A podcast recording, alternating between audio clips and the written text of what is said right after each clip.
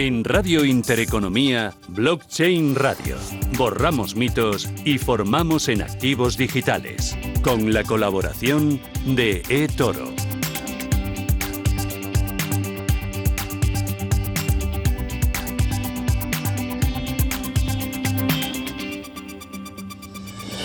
Esto es Radio Intereconomía y arranca una nueva edición de Blockchain Radio. Es jueves, día 13 de mayo. Javier Molina, ¿qué tal? Buenas tardes, Hola, ¿cómo vas? Susana, ¿qué tal? ¿Bien y tú? Bien, fenomenal. Aquí de juernes, que le digo yo. Exacto. Sí. Y con un montón de temas de actualidad y ves que este, vamos, estamos en plena ebullición de todo lo que es la tecnología, de lo que son casos de uso y también obviamente de los activos digitales cotizados. Bueno, cuéntame, ¿quiénes nos van a acompañar en esta jornada de jueves? Pues ¿A quién mira, tenemos? Hoy es súper interesante porque vamos a hacer un repasillo de qué se está haciendo más allá de esa pura y dura especulación. Por ejemplo, vamos a estar hablando con Cryptan, que es, que es una, una exchange española, con Jorge Soriano, para ver qué se está haciendo desde el punto de vista del uso ¿no? de las criptomonedas como forma de pago, que es una de las cosas que siempre decimos que se hace poco y ahora veremos que esto no es del todo así.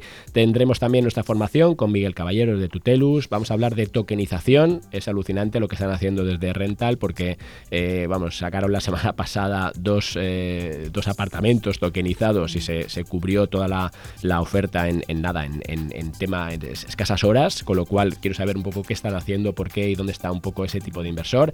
Y luego vamos a darle pues un repasillo también con Luis Garbía, que es director del Máster de Riesgos eh, Financieros de, de ICADE, a todo lo que está pasando en este cambio, este gran reseteo que tenemos eh, provocado por, eh, por, por todo lo que es el tema digital, ¿no? Por, este nuevo paradigma en el que estamos y acabaremos hablando de, banca, de lo que son las monedas digitales de los bancos centrales. Por último, hoy tenemos a Jorian Brewster desde CIHub, con el cual también vamos a ver qué está pasando en lo que es DeFi aplicada a la economía real. Es decir, fíjate, Susana, más allá de esa especulación, de, de que, oye, pues sí, es verdad que los tokens están en precios máximos, pero si eso ya se aplica con temas que podamos tocar. Bueno, eh, eh, vamos completitos, eh, numerosos invitados. ¿Alguno más que nos quede? No, aquí tenemos un poco Vale. este repaso de hoy. Hoy, Ujú. como siempre, luego me Sí, echas la bronca ya, si te que pongo tantos. justos, sí, hoy que es te verdad. traigo Es aquí. que te emocionas, te emocionas. Claro, te traigo 5 o 6 y me echas Bueno, la bronca, Susana. A Al ver, final, que lo ustedes le es conozcan. Aquí que parece formalito, pero es que luego si no le ato en corto, el programa se nos va a dos y tres horas, infinito más allá. Bueno, estos, este es el aperitivo, ahora vamos con el primer plato. Blockchain Radio. Con Javier Molina y Susana Criado. Bueno, el tema de actualidad viene bastante calentito por el tema de las criptomonedas, pero antes de ello, importante tema COVID y tema turismo. ¿Qué Sí, tenemos? Mira, fíjate, lo, lo sacaba el otro día Blockchain Economía, una de esas webs de referencias que tenemos en España para estar informados de todo lo que pasa más en ese lado de los casos de uso. Y que, eh, pues justo mañana, mañana jueves, eh, se hace una, una prueba piloto, Susana, por la cual eh, se quiere utilizar blockchain para garantizar el turismo seguro, ¿no? Que tanta falta nos hace en este país que dependemos mucho de toda esta economía social. Eh, esto es una prueba que están haciendo el Cabildo de Lanzarote, el King's College, eh, Alastria y también pues IN2. Y la idea cuál es? Pues que eh, van a, como te digo, mañana llegan una, una serie de turistas, llegan a un hotel ahí en Lanzarote y lo que se le va a hacer es que se le va a someter a un test de, PCR, ¿no? También todos los empleados, todo el entorno, pues también están, pues, eh, digamos, debidamente monitorizados de, de cara a que estén todos, pues, limpios, entre comillas, de salud. Y entonces ahí lo que se hace es que una vez que se hace ese test, si es, si es negativo, pues al final ese turista se puede mover libremente, ¿no? Por, por Lanzarote y al final tiene como su pasaporte digital. ¿Qué es aquí lo interesante? Pues como blockchain nos asegura la veracidad. Vamos a hablar de identidad digital, vamos a hablar de eh, trazabilidad y vamos a hablar también de lo que es la interoperabilidad. ¿Por qué? Pues porque esto va a poder convivir, ¿no? Con el certificado europeo, con lo que es la vacunación y al final pues este test. Con lo cual lo que se intenta es probar, ¿no? Pues esto además está eh, en el sandbox, eh, pues probar toda esa tecnología aplicada en este caso a darnos seguridad en el caso del turismo. Bueno, actualidad, eh, todo el tema de las criptomonedas, hay mucho ruido y cada vez hay más jugadores. Sí, y, y además a mí me está dando bastante ya miedo, ¿no? Miedo porque fíjate, Susana, temas curiosos que coinciden un poco con lo que vimos en 2016 y 2018, porque ahora ya el inversor retail sí que está en el mercado. Eso no sucedía pues en noviembre, diciembre, pero estos últimos meses lo hemos visto, pues por ejemplo, mira, un dato, eh, Coinbase, eh, resulta que es la aplicación la, la, más descargada en el App Store. Eso no sucedía desde 2017. Por ejemplo, volumen de usuarios en las exchanges mundiales. Estamos hablando de más de 530 millones a nivel mundial en el mes de abril. Es el segundo dato, dato más alto solamente superado por enero del 2018. Y todo ello pues en esa fiebre que vemos en todo el entorno DeFi, NFTs, eBay, ¿no? que permite ya la venta con los NFTs, por ejemplo, y como te decía, pues los precios en ese modo histeria, en el cual pues yo creo que ahora sí que más que nunca, si siempre hay que tener ya precaución, ahora más que nunca saber qué estamos comprando, por qué y extremar los riesgos. Oye, veía que el corte inglés también va a lanzar su propia criptodivisa. Sí, eso es otro de esos temas curiosos, ¿no? No sé, yo imagino que se quieren añadir a, la fiebre, pero tampoco le veo pues más allá de ese dato, ¿no? Esto me recuerda un poco a cuando Kodak de repente pues dijo que también iba a hacer temas en blockchain y la acción se disparó en bolsa para luego al día siguiente, a los pocos días, ¿te acuerdas? Pues hundirse, ¿no? O aquella eh, empresa que se llamaba Long Island Ice Tea que hacían té y dijeron que se iban a meter en el tema de blockchain, estaban quebrados y se disparó, ¿no? Bueno, ahí al final es aprovechar el, el, hype más que otra cosa que yo creo que no, no, yo no le veo mucho sentido. Bueno, hemos hablado también mucho del papel de los eh, grandes bancos de inversión, con JP, con BlackRock, con Morgan Stanley, pero esta semana también salía Citigroup. Exacto, Citigroup también. Decía que, todavía no, no, tenía decidido el que si custodia, transacción, la compra. Sí, yo creo que van a la parte de la custodia, que es la forma pues, más sencilla ¿no? de, entrar. Pero ahí fíjate que lo interesante es que, como ya decíamos hace mucho tiempo, a Wall Street eso ya le importa, eh, esto hace que esos jugadores estén en el mercado y eso pues va a permitir pues cierto desarrollo, también acompañado de la regulación, que estamos viendo que nos va a caer al final de uno u otro lado. Y bueno, pues viene a reforzar todo ese papel que más allá de los precios, más allá de esta fiebre, no vienen a aportar los criptoactivos, los activos digitales en resumidas cuentas, y que sin duda Susana uno no se los puede perder. Bien, pues eh, esta es la actualidad. Vamos con nuestro primer caso práctico. Blockchain Radio. Caso práctico.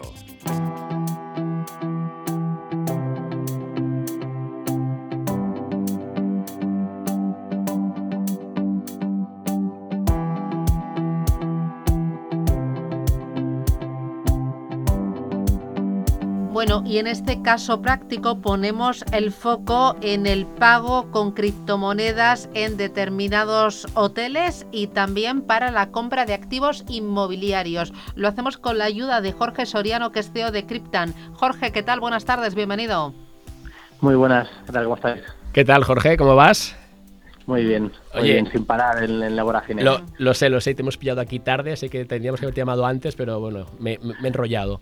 Eh, rápidamente, oye, ¿qué es esto de Cryptan?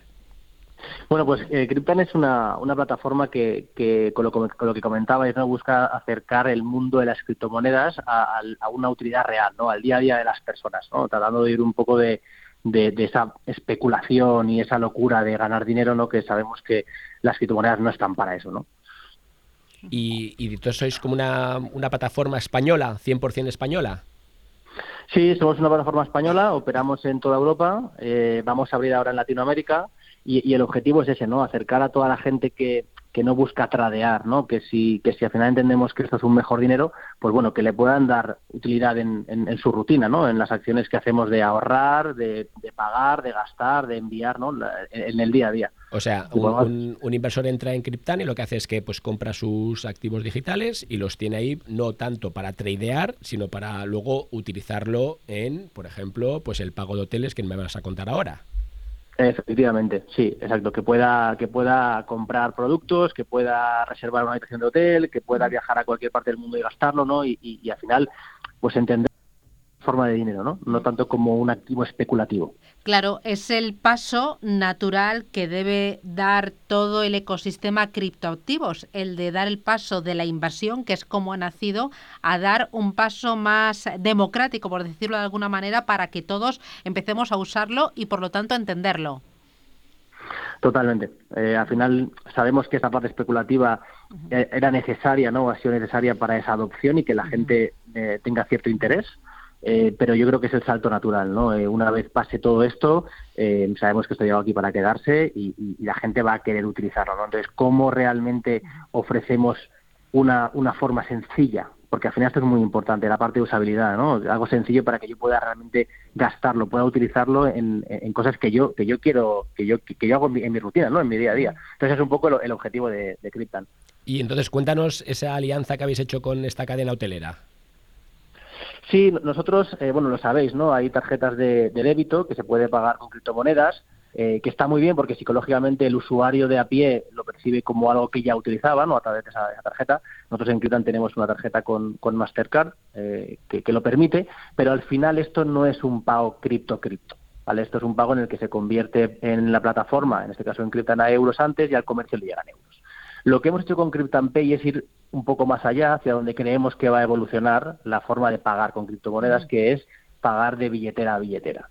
Entonces, lo que hemos lanzado es esta pasarela muy sencilla en la que las plataformas se, se conectan a esta, a esta forma de pago y van a recibir criptomonedas, con lo cual pueden recibir eh, pagos desde cualquier billetera, no solamente desde cripto, desde lo que hablabas, ¿no? Coinbase, eh, Kraken, cualquiera, ¿no?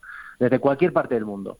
¿Qué ventaja estamos ofreciendo a día de hoy para normalizar lo que decía Susana, ¿no? De e, este uso, pues que a estas a estos merchants o a estas empresas que reciben el pago en cripto, en cripto se lo convertimos en tiempo real a euros, para que ellos no sufran la volatilidad y que de alguna forma empiecen fácil con esto. Claro, ¿y estas empresas cómo lo están recibiendo? ¿A cuántas y a cuáles habéis tanteado? ¿Habéis empezado por grandes grupos, eh, por eh, grupos eh, hoteleros más pequeños? ¿Depende de la persona o del CEO que esté arriba y que lo entienda y que sea más pro innovación?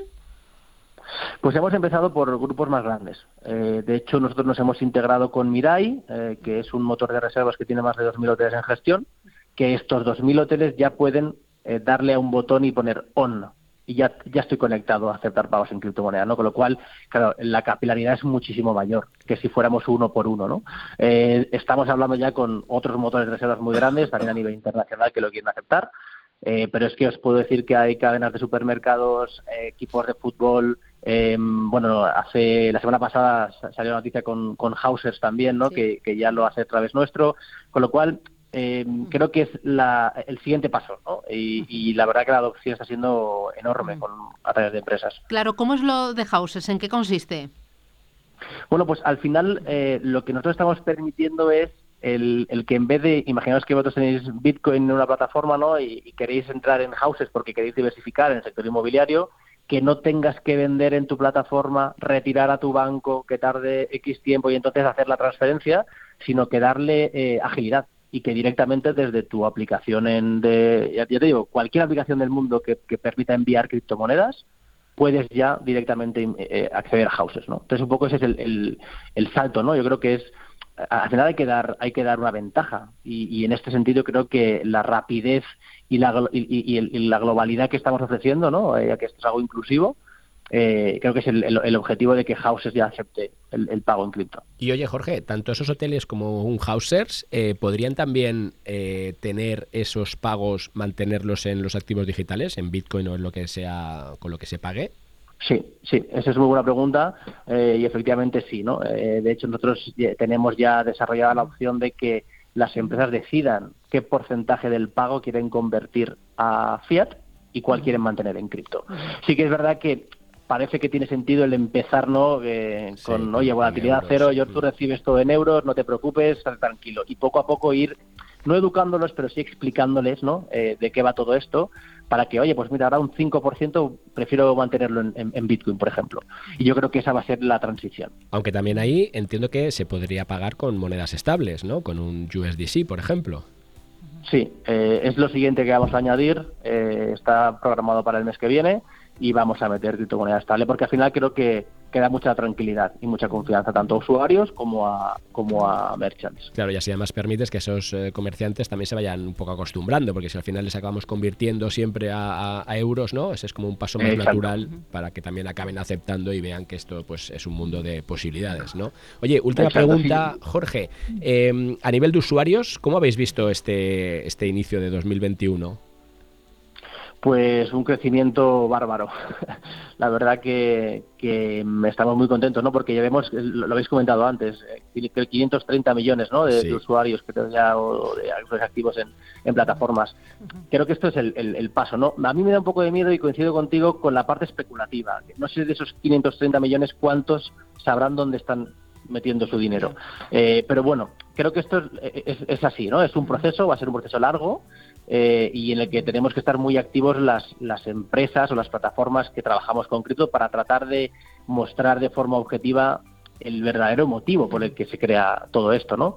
Y, efectivamente el, crecimiento de usuarios en cripto, por lo menos seguro que en todas las demás también ha crecido mucho, tanto en usuarios como en volumen, y esperamos que siga siendo así en, en todo el resto de 2021. Pues seguro que sí. Jorge Soriano desde Cryptan, enhorabuena y grandes éxitos. Hasta pronto. Muchísimas gracias. Adiós. Chao, chao. Blockchain Radio. Innovación y formación a la vanguardia. Y la formación llega cada jueves aquí a Blockchain Radio con Miguel Caballero, CEO de Tutelus. Miguel, ¿qué tal? Buenas tardes. Hola Susana, buenas tardes, ¿qué tal? Hola Miguel, ¿cómo vas? ¿Qué tal Javier? Pues aquí vamos. Hoy con esta semana, a ver, esta semana tengo que decir que un poquito, un poquito más flojeras, ¿eh? No, tengo el COVID, no tengo el bicho, pero he debido de pillar un constipado importante y estoy un poco flojera. No, así bueno, que si me notáis eh, un poco así, disculpadme. Pues aprovechamos, Susana, hoy aprovechamos. Mi, no, mi teoría es que el cuerpo te manda mensajes, vacaciones, vacaciones, y tú tienes que saber escucharlo. No hay más. Hay que parar de vez en cuando para resetear tomar aliento, coger fuerzas y volver a, la rutina. Es el cuerpo que es muy inteligente. Totalmente de acuerdo, Susana. si no estuvieras aquí, habría que inventar a Susana. Aparte, Miguel, tienes que reservarte porque sabes que la semana que viene vamos a darle un cambio a, este programa y nos acercamos a Tutelus. Bueno, porque ¿qué es lo que vamos a hacer? Mira, vamos a aprovechar para avanzarlo. La semana que viene, el próximo jueves, aquí en Capital, en, Radio Intereconomía, en Blockchain Radio, eh, ¿qué, es lo que hemos preparado? Sí, ahí al final lo que vamos a hacer este mes de lo que queda de mayo y junio, Susana, es eh, vamos a aprovechar y vamos a irnos a las sedes de cada una de estas, eh, de estas empresas, de estos emprendedores. Que nos vienen acompañando en esta aventura. Efectivamente. Entonces, eh, desplazamos el estudio ¿no? pues, eh, a sus vamos a, sus sitios. Claro, en lugar de venir ellos, vamos nosotros, ¿no? Efectivamente. Y dejamos que nos mimen. Y, entonces la idea, exacto, es que nos cuiden un poquito, nos pongan unos cafés, no sé, unos bollos, Miguel, lo estás apuntando, ¿no? Haremos lo que podamos, no prometo nada, ¿eh, Javier? No prometo. Y aprovechar un poco, pues, para romper también, ¿no? Pues esta dinámica, aprovechando, ¿no? Pues que, que ahora también se puede ya, nos podemos sentar, nos podemos juntar un poco con, e invitar a otros amigos, con mayor claro, tranquilidad. Hay que disfrutarlo. Eso, y también aprovechar para, para ver todas esas novedades, ¿no? En las cuales, pues Miguel, la verdad es que yo cada vez que miro, Miguel, proyectos por aquí por allá, estás, estás en todos, o sea, sea cripto cuántica, sea rental, que luego entra Eric Sánchez con nosotros, es decir, que, que todo eso, pues intentar ponerlo, Susana, en esa mesa redonda, con lo cual, nada, la semana que viene estaremos en Tutelus. Y hoy, esta semana, eh, ¿con qué me sorprendéis? La lección, que ya estoy preparada para tomar nota. A ver, Miguel, uno de los grandes eh, motores de este año, bueno, del año 2020 y 2021, es todo el tema de, de, DeFi. Entonces, cuéntanos rápidamente, resumido, pero para que podamos entender por qué está tirando tanto volumen, por qué tantos proyectos, por qué esas infraestructuras que hablábamos, ¿no? Como Ethereum, como la BSC, están tirando hacia arriba y qué, qué aporta todo esto a la sociedad. Muy bien. Bueno, ya sabes que yo soy de frases, así que luego os apuntáis y que con todo el derecho del mundo utilizáis por ahí. Hay una frase que a mí me encanta para definir muy bien DeFi, ¿no? De qué es DeFi en cristiano, que es una manera de hacer banca sin bancos, ¿no? Puede parecer un poco un poco bestia, pero bueno, así nacieron las DeFi y así está creciendo y la adopción está siendo tremenda precisamente pues porque la gente se está dando cuenta que se puede hacer banca sin bancos. Básicamente es muy fácil de entender. Se trata de replicar los productos financieros que tenemos en el mundo tradicional eliminando los intermediarios. Entonces, ¿qué es lo que ocurre? Que nosotros somos, claro, en todo lo cripto ya sabemos que eh, aquella frase de todo gran poder conlleva una gran responsabilidad.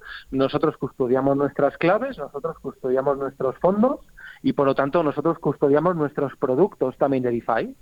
Eso significa que, bueno, podemos crear productos como queramos, eh, productos de lending, productos de borrowing, productos apalancados, productos de arbitraje, eh, podemos proveer liquidez a, a, diferentes vehículos, pools, fondos de inversión, etcétera. Lo que pasa es que no tenemos que pasar por una figura que es la que canaliza, por ese sentido, las entradas y las salidas. Entonces, todo el crecimiento, respondiendo a tu pregunta, Javier, todo el crecimiento que está teniendo eh, pues desde principios del año pasado el mundo DeFi, que es bárbaro, ¿vale? Que eh, os recuerdo un poco las cifras porque a veces eh, perdemos un poco la noción de lo que es crecer. Cualquiera de los oyentes que nos escuche, a lo mejor está pensando en un 20, en un 30, en un 200%, ¿no? Bueno, en, en febrero de 2020 estábamos por unos 300 millones de dólares bloqueados en protocolos DeFi. 300 millones, ¿vale? Hoy estamos por encima de los 160.000. ¿vale? ahí, incluyes ¿qué, redes, o sea, ahí incluyo, plataformas. Eh, eh, incluyo Ethereum, incluyo eh, Binance Smart Chain, incluyo, eh, incluyo Bitcoin, cosas que ahora hablaremos que se están haciendo ya de DeFi en Bitcoin, eh, incluyo Solana, incluso todos los protocolos DeFi que se están desarrollando en todas las blockchains. Hay que decir también que la, gran, la inmensísima parte de esos 160.000 millones están bloqueados en Ethereum, la mayoría. Últimamente está ganando cada vez más terreno BSC, Binance Smart Chain, y cada vez Bitcoin, que al final pues es, es la gran bestia oculta, ¿no? Porque al final no olvidemos que es la moneda con más liquidez de todas, ¿no? Eh, pues es el que está empezando a crecer. Entonces, ahora hablaremos un poco, si quieres, de, Bitcoin o de DeFi sobre Bitcoin, pues es un poquito más complicado. Yo creo que eso es lo que le está costando eh, llegar a coger volúmenes, pero bueno, parece que la bestia está empezando a despertar. Claro, más que nada, Miguel, porque siempre habíamos dicho que, la red de Bitcoin estaba para eso, ¿no? Que, que, era para dar la máxima seguridad y estaba como esa frase que efectivamente yo siempre utilizo tuya que decías, ¿no? De que Bitcoin era para inversores, con lo cual no es para tantos inventores. Correcto, correcto. Eh, lo que ocurre es que empezamos a tener posibles herramientas para inventar, vamos a decirlo así, sobre Bitcoin. Recordemos que técnicamente el problema que tenía Bitcoin para hacer todas estas cosas es que no permite la ejecución de smart contracts avanzados, sí sencillitos, pero bueno, para hacer DeFi hace falta eh, aplicaciones complejas y, Bitcoin pues no las permite. Entonces, claro, desde ese punto de vista no puede crecer Bitcoin nunca hacia servicios DeFi. ¿Qué es lo que ocurre? Que empieza a haber cadenas laterales de Bitcoin, algunas hemos hablado ya de ellas en algún otro capítulo, en alguna otra sesión, eh, RSK, eh, Liquid, y en concreto RSK sí que es una cadena lateral que permite la ejecución de smart contracts, lo que se llama full Turing, es decir, smart contracts completos, exactamente igual que en Ethereum. Por lo tanto, ya empieza a haber eh, tecnología en RSK para poder ejecutar smart contracts y para poder crear soluciones DeFi sobre la red de Bitcoin. Entonces, bueno, como digo, el monstruo acaba de despertar, todavía la adopción está siendo pequeña.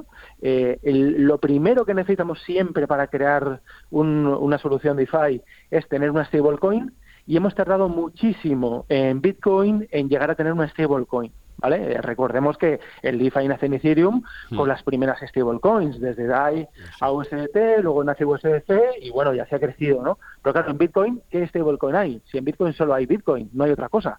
No podían hacer, ¿no? No podía desarrollarse aparece una primera stablecoin que se llama Dollar on Chain, de una empresa o de un protocolo, mejor dicho, que es Money on Chain, que opera sobre RSK. Y como, como ya tenemos una stablecoin en Bitcoin, eh, pareada al dólar, ¿vale? EOC, Dollar on Chain, pues ya podemos empezar a construir eh, servicios DeFi. Entonces, pues bueno, ya os digo que, creo que el 2000, lo que queda de año, va a ser un año que nos vamos a dar cuenta que va a haber muchísimo dinero entrando a, soluciones DeFi ya sobre Bitcoin. Y ya, Miguel, que estamos fuera de tiempo, pero última pregunta. Eh, entonces entiendo que todo este DeFi que se está montando sobre Bitcoin no es interoperable con todo lo demás. Es decir, así como la BSC al final lo ha hecho interoperable con Ethereum, aquí estamos diciendo que eso será como otro mundo paralelo. Mira, tenemos muchos mundos paralelos, lo que pasa es que afortunadamente estamos creando puentes para unir esas islas. Eh, recordamos ahora el otro gran proyecto del año ¿no? Eh, que está haciendo mucho ruido, que es Polkadot, ¿vale? Polkadot a través de sus, de sus parachains ya empieza a tener alguna parachain, es decir, algún puente que une el mundo Bitcoin, eh, pues por ejemplo, con el mundo de Polkadot. Entonces, yo creo que efectivamente estamos todavía, como siempre decimos, en, una, en un momento muy embrionario, pero no me cabe ninguna duda que vamos a tener inventores, constructores de puentes para que se, que se van a dedicar a hacer puentes entre Bitcoin, Ethereum, Binance Smart Chain, Polkadot, para que al final pues podamos circular libremente por la carretera que queramos. Pues Miguel Caballero, CEO de Tutelus, nos vemos la semana que viene eh, fuera de los estudios y nada, con muchas ganas de compartir mesa, retos, desafíos y tomarle el pulso a esta tecnología tan maravillosa. Gracias y hasta la semana que viene. Un abrazo. Gracias, Susana. Adiós, chao, chao.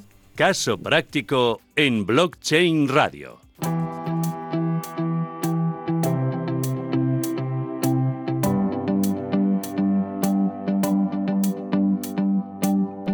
Bueno, no es la primera vez, ya hemos hablado en otras ocasiones aquí en Blockchain Radio de la tokenización inmobiliaria. Hoy vamos con un nuevo proyecto, con nuevas ideas, con Eric Sánchez, que es CEO de Rental. Eric, ¿qué tal? Buenas tardes, bienvenido. Hola, buenas tardes Susana, Javier, ¿qué tal? Oye, Eric, primera cosa, que ahora me estaba diciendo Susana, oye, pero esto no era Rental T. ¿Qué ha pasado ahí con el... Tenemos cambio de nombre. Es que me descolocáis, ¿eh? Me ponéis trampas y no me lo explicáis. A ver, dime, Eric. Nada, sí, hemos cambiado de nombre. Hemos buscado un nombre que también sonara bien eh, para el mercado anglosajón y una nueva marca, viendo que la perspectiva de crecimiento que tenemos y, espero que suene bien, Rental, que es el, nuevo nombre. Pues nada, Suena, queríamos traer a, Eric la semana pasada, pero al final se nos acumuló aquí todos los invitados y que bueno, tenía ahí unos inmuebles que estaban sacando. Pero bueno, Eric, la verdad es que no hubiera servido de nada, porque si no me equivoco, eh, como tú escribías el otro día en LinkedIn, ¿no? Tokenización a tope, ¿no? A, toda mecha. ¿Qué, qué está pasando? ¿Qué estáis haciendo? ¿no? ¿Y qué es esto de tokenizar? Recuérdanoslo. ¿Y por qué tanta, digamos, o sea, cómo puedes rellenar, ¿no? Pues una de estas tokenizaciones en, en, en menos de una hora. Exacto, sí, la verdad que súper contento por cómo fue la semana. Por recordar, como dice lo que es la tokenización, es, es simplemente eh, dividir en fracciones ¿no? un inmueble en, en, tokens, que es lo que representa una parte de una fracción del inmueble, de manera que puedas invertir desde 100 euros y esta inversión eh, tiene unas virtudes, ¿no? El que sea representada por un token y es que se puede hacer desde cualquier parte del mundo conectando tu wallet, de, inviertes en un inmueble en Sevilla o en Gandía, como son los que hemos sacado, y además gracias a la finanza descentralizada, como estaba hablando antes Miguel, puedes hacer líquida tu inversión, ¿no? Es decir, que has hecho una inversión desde cualquier parte del mundo en segundos en algo que, que es muy rentable y tiene poco riesgo, ya que es en el sector inmobiliario, y es líquida, ¿no? Entonces una inversión, digamos, eh, esas tres virtudes eh, casi la que quiere tener cualquier inversión, ¿no? Y dicho esto, como decía, la semana pasada la verdad que súper contento porque sacamos un inmueble el martes, se cerró en 75 minutos y lo que teníamos planificado para la semana siguiente dijimos, oye, mm, ¿por qué si la gente está demandándolo, por qué no lo lanzamos ya? Y lanzamos el siguiente inmueble, dormimos poco, la verdad, hay que decirlo para prepararlo para el jueves lo lanzamos el jueves y se terminó también en 76 minutos los tokens, o sea que súper contento y de ahí lo que decía, ¿no? De tokenización a toda mecha, porque lo que sabíamos que es una, una cosa que está aquí para quedarse y para sentarse, pero no esperamos una respuesta ¿no? Y, la verdad que esa respuesta nos, satisface mucho y evidentemente vamos ahora, seguimos a toda mecha para sacar el siguiente, claro. Y ahí entiendo, Eric, que este, este inversor que está acudiendo a estas tokenizaciones, ¿no? Este tipo de, inversión, sí que es un poco más sofisticado, es decir, que, no estamos hablando de todo este hype que se está produciendo en los activos digitales con especulación de tokens, que seguro que no saben la mayoría ni, ni lo que representan. Aquí sí, ¿no? O sea, tenemos un inversor que entiendo que será del entorno más cripto, pero que sí es muy consciente ¿no? de, lo que está haciendo y de que esto es economía real.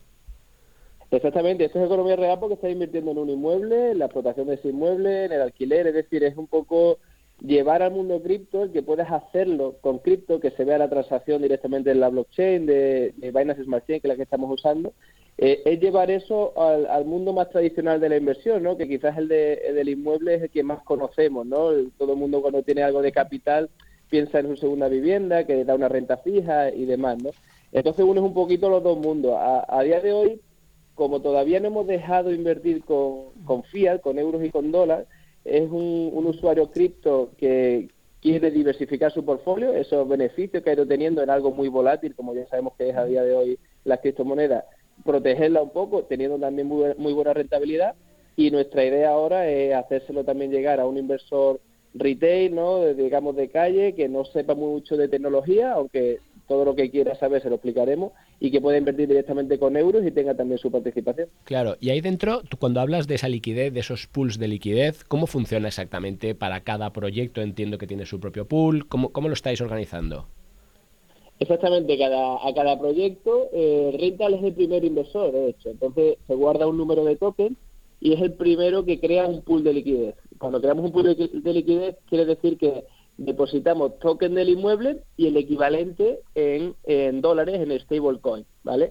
De manera que en este pool de liquidez están depositados los dos tokens y cualquiera que quiera desinvertir, pues se conecta con su wallet al pool. En este caso está en PancakeSwap, que es el, es el exchange descentralizado por excelencia de, de la red de BSC y, puede cambiar un token por otro sin que necesidad de un comprador. Por lo tanto, es, una de las virtudes que da este tipo de inversión, que puedes invertir 24/7 conectando tu wallet y, te da un precio de mercado en ese momento, dependiendo del número de tokens que haya y el número y la cantidad de dólares que quede depositado, pero siempre puedes hacerlo, ¿no? Entonces, una, una de esas virtudes, como decía, la liquidez. Pero ahí, por ejemplo, en ese precio del token, es cómo, lo vais actualizando. O sea, eh, porque imagínate, no, no, tendrá el mismo valor, entiendo, al cabo de tres días que cuando hayan pasado un año y tres días. Exacto, es un mercado que se regula solo. Los, los de, eh, bueno, en este caso, los AMM, el PancakeSwap, Uniswap en la red de Ethereum, tiene un algoritmo que regula cómo funciona el, precio. No funciona como el mercado tradicional de órdenes de compra y venta, sino que dependiendo cuán estresado esté el token, y ahora, ahora lo explico, te da un precio u otro. Cuán estresado significa que, en principio, cuando se queda el pool de liquidez, tiene el mismo valor el número de tokens del inmueble que los dólares depositados, ¿no? Cuando, si por ejemplo llegara un comprador y dice, oye, pues yo quiero seguir comprando más tokens, por ejemplo, se lleva token del pool y deposita dólares. Directamente el algoritmo lo que quiere es que se iguale, eh, que, que, siempre esté balanceado el pool, de manera que siempre haya la misma cantidad de dólares que de tokens, por lo tanto dejará un poquito más barato los siguientes, más caro, perdón, eh, los siguientes tokens para que tú los deposites y de manera que dejes dólares, ¿vale? Y así cada vez vas igualando el, pool de liquidez. Es decir, que es un algoritmo que, que, funciona solo. Es verdad que si, por ejemplo, están muy demandados los tokens, eh, se van y lo van a comprando, al final sale muy caro comprarlo, por lo que llegará otro que dirá, coño, si están pagando esto por el token, yo prefiero venderlo, lo deposita y de esa manera se va un poco como arbitrando, el propio mercado marca el precio. Pues eh, ahí tenemos las claves eh, de este proyecto y las ideas básicas. Enrique Sánchez, Eric Sánchez, CEO de Rental. Enhorabuena y gracias por tu tiempo. Un abrazo. Hasta pronto. Muchas gracias. Adiós. Hasta luego. Criptoassets en Blockchain Radio. Con la participación de ONIS, empresa española de custodia para activos digitales.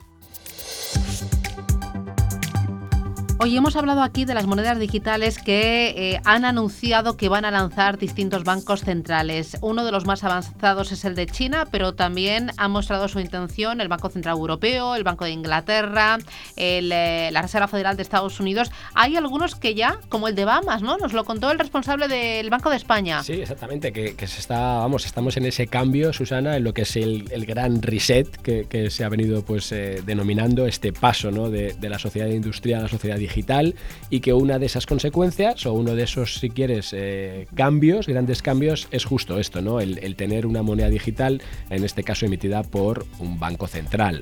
Entonces eso implica, pues bueno, ya lo hemos comentado muchas veces, pero bueno, mm, hoy pues justo nuestro invitado siguiente, Susana, pues vamos a intentar sacarle ahí un poco más de jugo a, todo este cambio de paradigma. Mm, nos acompaña Luis Garbía Vega, que es director del máster de riesgos financieros del ICADE Business School. Eh, Luis, ¿qué tal? Buenas tardes, bienvenido.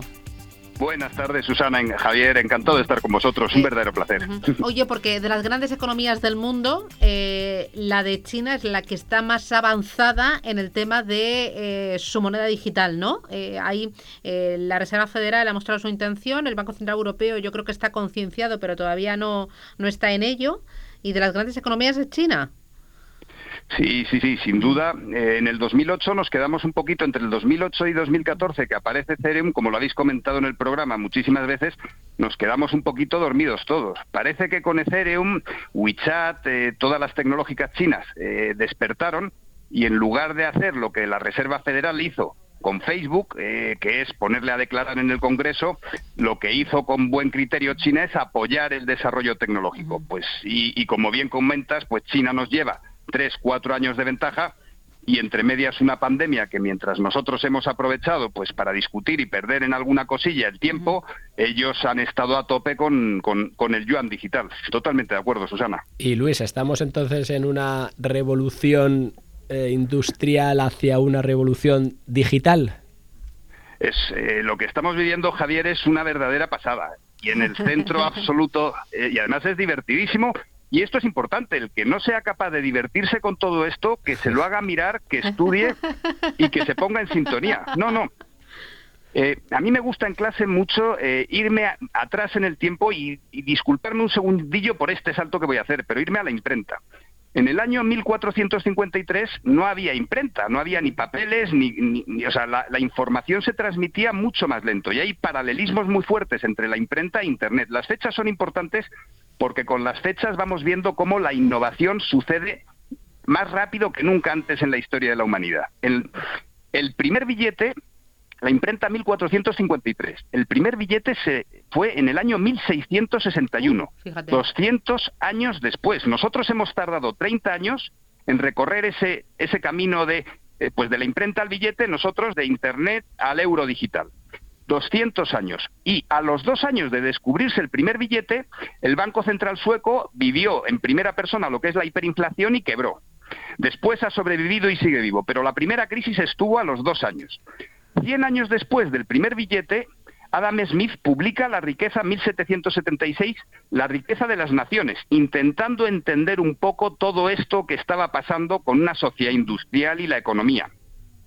Smith, Peter, Keynes, hoy, hoy hay periódicos que han abierto mencionando a Keynes. Eh, me encantan todos los economistas, eh, pero esto es una, o sea, todos ellos hablan de una teoría económica pensada para una sociedad industrial. La pregunta básica es, ¿funciona todo esto en una sociedad postindustrial? ¿Funciona todo esto en una sociedad digital? Pues evidentemente, como habéis comentado en el programa muchas veces, no.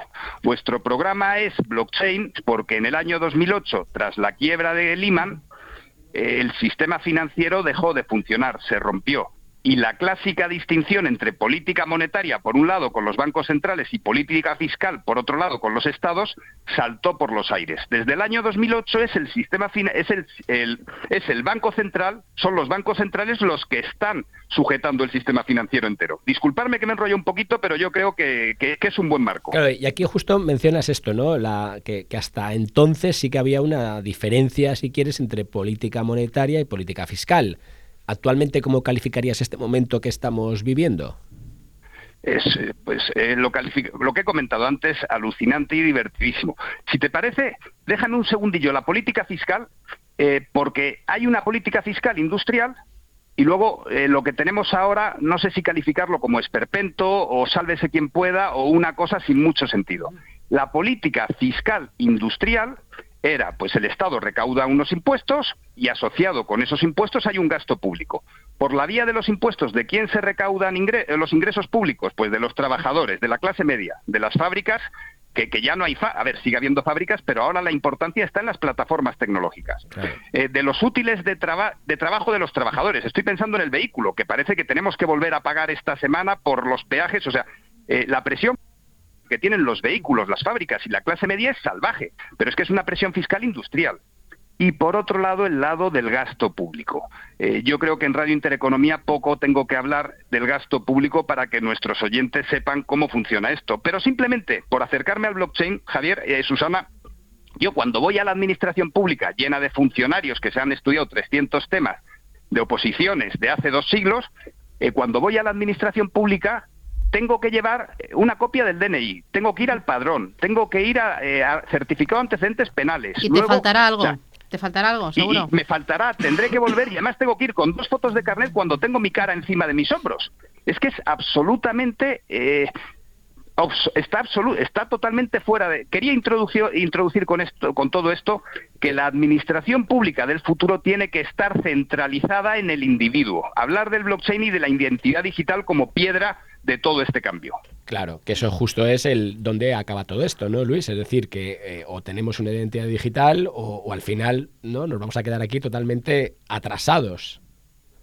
Totalmente, o sea, eh, mientras que en un sitio donde no haya identidad digital, el ciudadano tiene que estar recorriendo interminables eh, colas de espera en administraciones públicas, en otro sitio que ya haya identidad digital, el ciudadano va al sitio y es capaz de, en el momento, a base de permisos, de mostrar toda la documentación que lleva y aportar la información. Claro. Y del lado monetario, entonces, toda esta gran revolución, este reset, acaba en una moneda digital de un banco central. Totalmente. O sea, la política fiscal funciona, funciona ahora de aquella manera. Antes tenía sentido hablar de política eh, fiscal separada de política monetaria. Por el lado monetario, como me preguntas, Javier, eh, ¿qué, tenemos, o sea, ¿qué teníamos antes en el sistema industrial? Pues una base monetaria estable y un sistema bancario que multiplicaba esa base monetaria. Y teníamos ese juego típico del tipo de interés, que si hay crisis, eh, bajo el tipo de interés y luego subo. Desde el 2008, todo esto del tipo de interés nos da igual, es eh, el tipo de interés, como todos sabemos, ha caído a cero y la política monetaria se hace a golpe de trabucazo, a golpe de trabuco por parte de los bancos centrales, lo cual es una verdadera pasada. Eh, o sea, cualquier economista de, los años 60 dice esto que está sucediendo es imposible. En lo que va de pandemia. al final, eh, lo que pasa es que, como vemos que el poder de los bancos centrales de emitir dinero es infinito, pues entonces se genera cierta desconfianza en torno a los bancos centrales y a las monedas que respaldan. No sé si ahora el no sé, el estatus del dólar incluso estaría en entredicho. Y ahora lo que estamos buscando con esto de las monedas digitales es dar valor a estas nuevas divisas, ¿no? A ver, eh, yo con las monedas digitales lo veo como un paso y, un paso en una evolución, en una evolución hacia el euro digital. Al final el poder del Estado está ahí. Aún así, las, las monedas digitales por el camino nos han enseñado muchas cosas. En el año 2008, junto con el paper del Bitcoin, está el blockchain, que puede dar puede dar cabida a todo lo que es la administración digital. Eh, las monedas digitales han puesto, han enseñado los colmillos del lobo, pero sin duda el euro digital, con el respaldo del Banco Central, va a ser lo que marque el camino. ¿Por qué? Porque por mucho, eh, las monedas digitales también nos han, enseñado el papel de los smart contracts, de la contratación. Pero, pero el futuro, sin duda, va a ser del euro digital y de los eh, dineros digitales de bancos centrales. Claro, porque hay, por ejemplo, eh, Luis, el tema de los cheques que ha dado la administración Biden. Eh, si hubiéramos tenido ya pues un dinero digital, un dólar digital, hubiera sido mucho más rápido, mucho más eficiente y que al final pues todo esto pues redunda en bien de la sociedad, ¿no? totalmente, Javier. Que no tener pasos intermedios. No, no, totalmente, Javier. Y además ahí se ve eh, cómo estamos, eh, estamos en una transición que va por, por fases. Ojalá en Europa hubiéramos hecho inyecciones de liquidez directamente en el bolsillo de los ciudadanos, como lo ha hecho Biden, primero Trump y luego Biden. Pero una vez hechas esas inyecciones de liquidez, el problema es eh, que Trump y Biden está dando liquidez a todos, les dan cheques, a ver, cheques en papel, bueno, no en papel, en digital, pero que son cheques, a todos los americanos que tienen una renta de menos de 80.000 euros. Eh, a todos. Eh, la pregunta es efectivamente la que estás haciendo, Javier. ¿Es posible hacer eso de manera más eficiente? Pues yo creo que sin duda sí, con el euro digital se podrá en un corto eh, dentro de muy poquito tiempo. ¿Y tú crees que el Banco Central Europeo se pondrá las pilas para sacarle ventaja a, a la Reserva Federal de Estados Unidos y sobre todo para sacarle ventaja al Banco Central de China? Pues ojalá. Lo que pasa es que lo que sí que hemos demostrado. Noto hay escepticismo total, ¿eh? ¿No te lo crees? Em, no. No, a, ver, en Europa lo que sí que sabemos hacer muy bien es legislar, legislar y legislar. Tenemos una ocasión maravillosa para reaccionar. China está reaccionando. Estados Unidos también está reaccionando. Si en lugar de centrarnos tanto en lo que nos separa, nos centramos más en lo que nos une, sin duda tendremos una oportunidad muy, fuerte, muy buena para reaccionar e innovar. Y Luis, ¿hay aquí un riesgo de brecha digital? Eh, sin duda, ah, eh, sin duda, y es precisamente lo que hay que combatir. Lo que voy a comentar es probablemente sea economía ficción, pero que esté más cerca de la realidad que lo que vemos en la universidad. Si no somos capaces de centralizar la política monetaria y fiscal, hacerlas converger en el bolsillo del ciudadano, eh, cada vez eh, las plataformas tecnológicas, los que estén en el mundo del blockchain, los que estén en el mundo digital, van a ganar más dinero, van a ser más felices, y los que no se suban a este tren cada vez van a estar mucho más lejos de, la felicidad. Y siento ser tan claro, pero es que es así como, como lo veo. Luis Garbia Vega, director del Máster de Riesgos Financieros de ICADE Business School. Gracias, un placer y un eh, lujo tenerte aquí en Blockchain Radio. Hasta la próxima, cuídate. Muchas gracias, un abrazo. Adiós, chao, chao. Blockchain Radio, en Radio Intereconomía.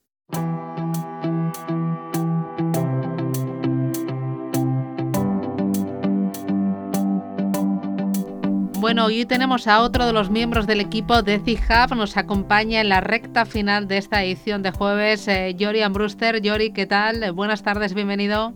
Buenas tardes, muy, muy bien, muchas gracias por invitarme. Hola, Yori. Oye, la, pregunta que le hice el otro día también a, Gabriela, ¿no? Fue, oye, cuando vuelves aquí a España, eh, ¿qué, diferencias ves, no? ¿Qué, es lo que más te llama la atención de, pasar de México, ¿no? De estar ahí con los cafetales, de estar ahí, pues, un poco con toda esa comunidad que estáis creando y luego encontrarte aquí con, otro mundo totalmente distinto? Bueno, Pues eh, la verdad que es un, shock, ¿no? entender cómo eh, eh, hay dos dentro de este planeta tan diferentes, ¿no? Que no tiene mucho sentido que al final la economía sea tan diferente en, dos zonas del mundo y es parte de por lo que nace Tijab, ¿no? Decir, oye, eh, porque si un, restaurante, o en nuestro caso un agricultor, ¿no? que es igual de solvente que el, otro agricultor o que el otro restaurante, tiene que pagar el triple o diez veces más intereses en el otro lado del mundo? Y, no solo se justifica por el riesgo de evaluación de la moneda, estamos demostrando. Y, y, y, otra pregunta que siempre tengo es, eh, ¿es el emprendedor social, como es vuestro caso, o sea, es la vida del, de ese emprendedor social y el inicio de su empresa, de su desarrollo, mucho más complicado que el de un emprendedor tradicional? Bueno, a ver, yo yo creo que emprender en sí pues es un viaje duro, largo, eh, que tienes que tener eh, mucha resiliencia al fracaso, porque vas a equivocarte mil veces, vas a tener que, rehacer millones de cosas, reempezar, ¿no?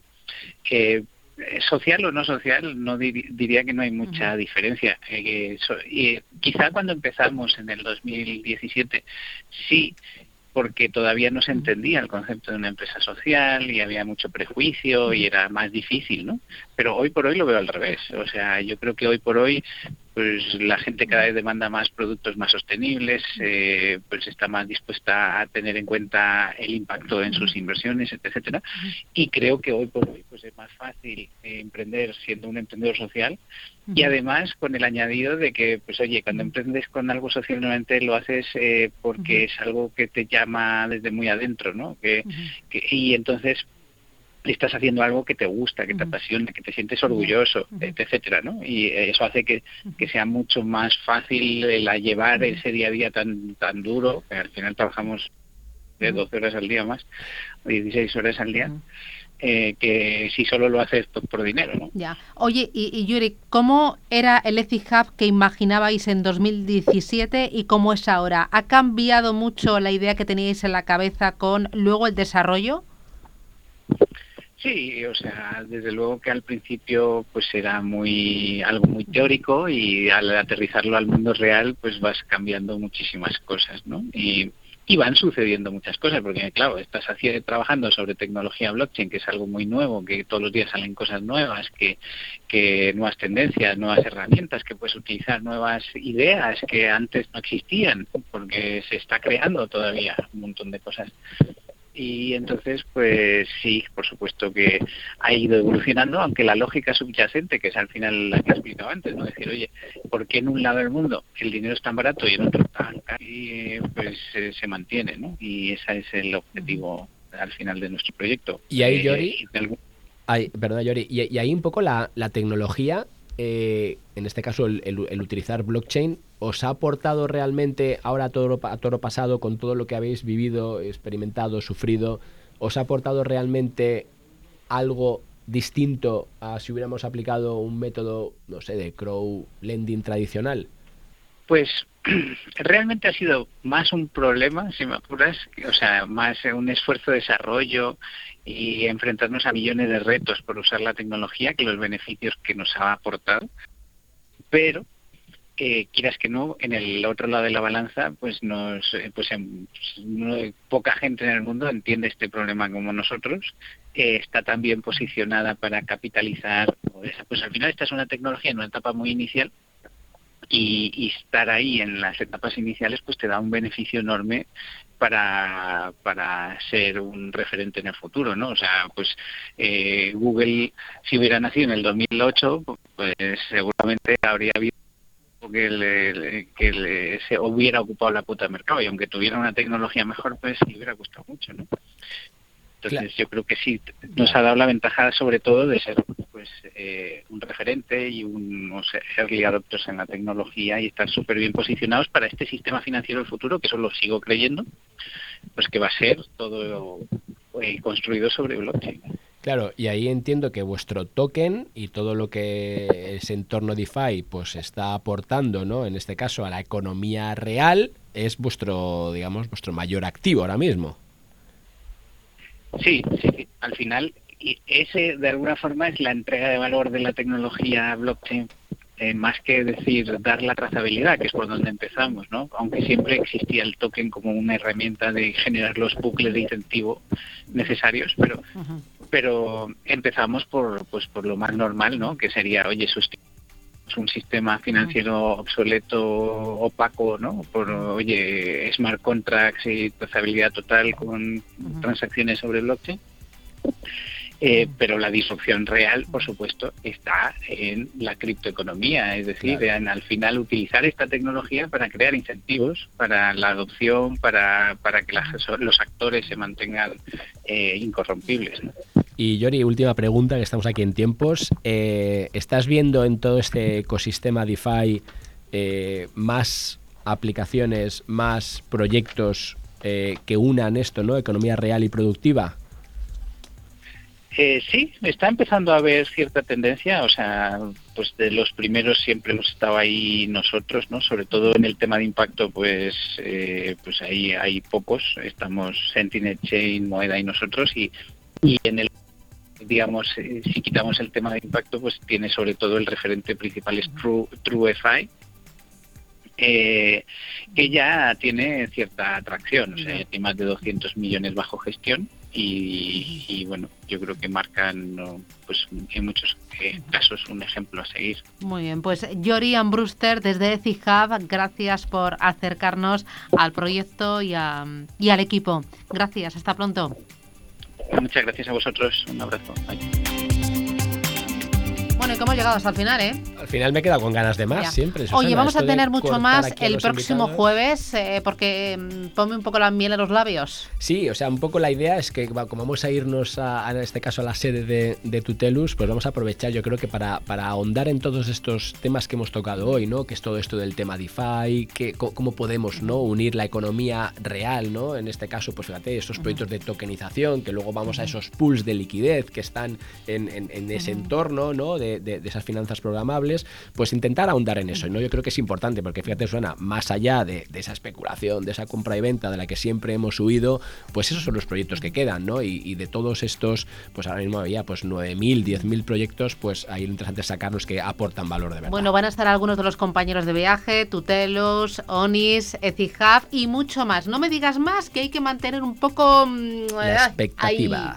Gracias Javier, cuídate y a ustedes señores nos reencontramos el jueves que viene en una nueva edición de Blockchain Radio. Síganos en blockchainradio.es y escúchenos en iVoox, en Spotify y también en Radio Intereconomía. Gracias.